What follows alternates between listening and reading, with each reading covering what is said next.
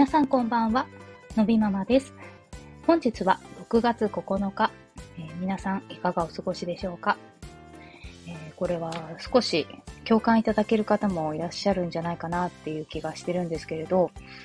あの私、書類系を書くことがなんかすごく億劫なんですよね。で、あの、子供関連のことって、こういろんな書類をこう山ほど書かないといけないじゃないですか。えー、例えばね、保育園一つしての保育園に入る、エントリーするためにも結構たくさん書類を書いて、やっと入園が決まってもまた書類を書いてとかね。で、つどつどまた書いてとか。なんか、結構あるじゃないですか、書類書く機会って。で、もう、ついついね、後回しにしてしまうんですよね。で、もう本当にね、悪い癖だなって思っているんですけれども、で、ようやくね、あの、重い腰を上げて、うん、昨日、修学相談のその事前書類を書かなければ ならなくて、あの、ようやくね、書いたんですけれど、でも、それもやっぱ何枚も書かなければならなくて、あの、正直ちょっと内容がちょっとこれとこれ一緒じゃない？みたいなのあったりとか、まあ、あとね、手書きじゃないですか。もう、それがどうしてもまた私のやる気をそがれてしまいまして、あの、書かなきゃいけないことは分かってるんですけど、あすごく、あの、重い腰を上げて書いたんですよ。で、身長体重をね、書く欄があったので、あ先先日ね、あの、保育園で測った数値があったなと思って、で、まあ、それを書いて、で、ああ、やっと終わったと思って、で、さすがにね、最後に一通り、こう、見直すじゃないですか。まあ、夫にも一緒に見てもらってね。で、そしたら、あの、身長体重はね、出生時のを書かなきゃいけなくて、で、まあ、冷静になったらね、そりゃそうじゃないですか。今なんてね、変わるし、と思って、まあ、そりゃそうだなと思って、あの、気づいてよかったんですけれども、もうね、なんか、とんでもない巨大人になってしまうところだったので よかったなということで、で、そんなことはね、ひとまず、あの、一仕事終わったのでよかったなという、まあ、お話でした。で、本日のテーマなんですけれども、えー、ムーニーポイントプログラムの有効期限切れお知らせメールで、おむつが外れて1年経ったっていうことを知った話ということで、うん、これね、先日ね、皆さんご存知の、えー、おむつブランドのね、ムーニーさんからね、いつの、まあ、メールをいただいたんですよ。で、まあ、内容が、もうムーニーポイントプログラムっていうのをね、有効期限がそろそろ切れますよっていうことだったんですよ。で、のび太今5歳で、おむつはもうしてないんですけれども、最終的にね、使っていたのがナチュラルムーニーっていう、あの、紙おむつだったんですね。で、ムーニーのおむつって、まあ、ご存知の方多いと思うんですけれども、あのパッケージの中にシリアルナンバーのなんかシールが貼ってあって、で、そのシリアルナンバーをこう、ウェブ上で登録すると、ポイントが溜まっていって、で、景品に交換できるっていう、まあ、プログラムがね、あるんですよ。で、そのシリアルナンバーをこう新たに登録すると、そこまで貯めてた保有ポイントの全部の有効期限がさらにそこから1年伸びるっていうシステムなので、まあ、有効期限が切れるよっていうことは1年間シリアルナンバーを新たに登録してないですよっていうことになるので、まあ、つまりもうおむつ買ってないっていうことになるんですよね。うん。で、ああ、そうか、そうかそうかと。で、おむつが外れて、じゃあ1年経ったんだなっていうことで、まあそういうお知らせメールだったので、まあ、あどうも、あのね、ご連絡ありがとうございますっていう、まあ感じだったんですけれど、で、ということで、まあ、ひとまず今日はね、そんなメールが来て、まあそんなことを実感した瞬間だったので、まあ、おむつがね、実際外れて、まあ良かったなって思うことを、まあお話ししてみようかなと思います。で、一つ目はね、やっぱりもうおむつ代がかからなくなったっていうことかなと思うんですね。で、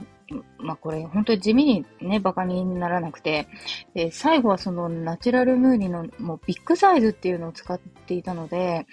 多分1枚も40円近く多分してたと思うんですよね、単価にすると。で、けれども、やっぱちょっとこまめには変えてあげたいじゃないですか。で、なので、まあちょっとそこはね、もうケチらずに変えてあげたんですけれども、やっぱりその、排尿、おしっこをして、そのおむつって、もう大きくなったら1回の量も結構多いですから、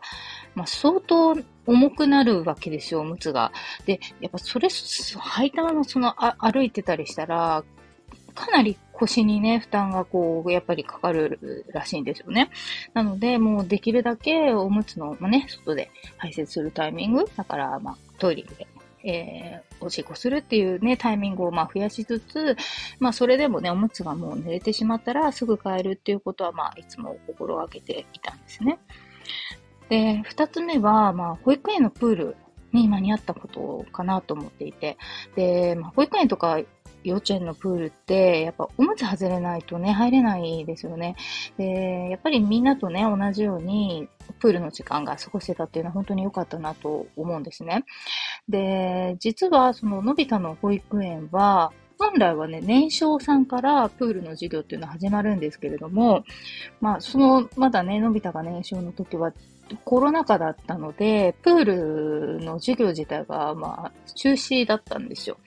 なので、まあ、その代わりに、まあ、すべての園児さんが代わりに、こう、なんか、たらいの水遊びみたいな感じになっていて、まあ、それだったらおむつでも問題なかったので、まあ、みんなと同じように過ごせたんですけれども、で、去年、まあ、年中さんになったタイミングで、で、まあ、いよいよ、あの、プールはやります、今年はやりますっていうことになったので、まあ、満を持してね、みんなと一緒にプールに入れたということで、まあ、タイミング的にもちょっと非常にラッキーだったかなとは思っているんですね。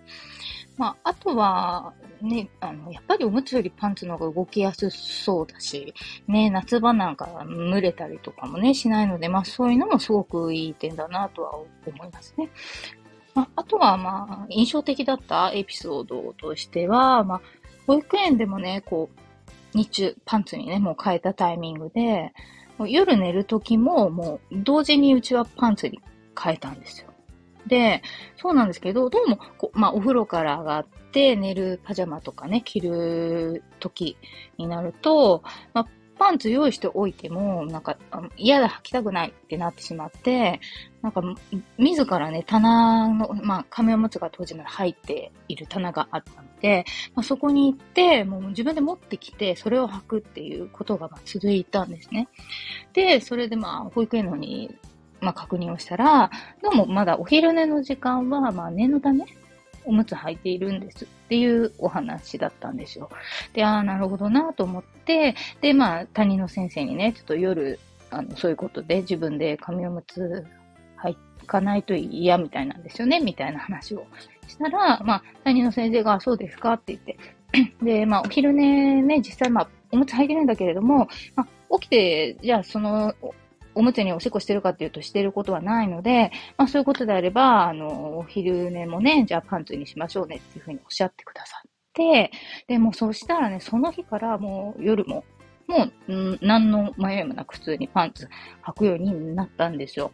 でね、これはもう本当に、これ結構伸びたの特徴なんですけど、もう決まったことっていうのをね、変えるのがね、すごくちょっと難しいところがあるんですよね。だからこう、寝るときは髪をむきっていう考えがもう自分の中でこう、固定観念としてあるみたいな状態になっちゃうので、だから昼間だけは寝るとき髪おむつだけど、夜はパンツとかなんかそういうのがちょっと理解できないというか、で自分の中で許せないんだと思うんですよね。で、あの、つまりそれ逆に言うと、こう、一度決まったことを変えるのは難しいんですけど、決まったことをやるっていう意味ではすごく得意なんですよ。で、まあ、なんでもね、捉え方次第で、まあ、マイナスにも、プラスにもなりますからね。うん。なので、できるだけ、あの、早めに、習慣づけると。だけど、まあ、無理やりやるのもちょっと違うので、まあ、そうじゃなくてやっていくのがいいなと思っていて、まあ、少なからず、まあ、私はそういうやり方をしてきて、まあ、のみたにはそのやり方が合っていたんだなっていうふうに今思ってるんですね。で、まあ、具体的にね、のび太がおむつが外れるまで、まあ、どういうね、過程を経てきたのかっていうことは、まあ、これから少しずつお話しさせていただこうかなと思っていますので、また、引き続きね、よろしくお願いいたします。で、えー、最後になりますが、えー、談笑のあるのび太くんの日常は、えー、インスタグラムでも配信しておりますので、えそちらもぜひご覧いただけたら嬉しいです。はい。ということで、えー、今週もね、えー、今日金曜日ですから、えー、お疲れ様でした。え今日の放送はここまでです。え最後まで聞いていただきありがとうございました。えまた次回お会いいたしましょう。えさよなら。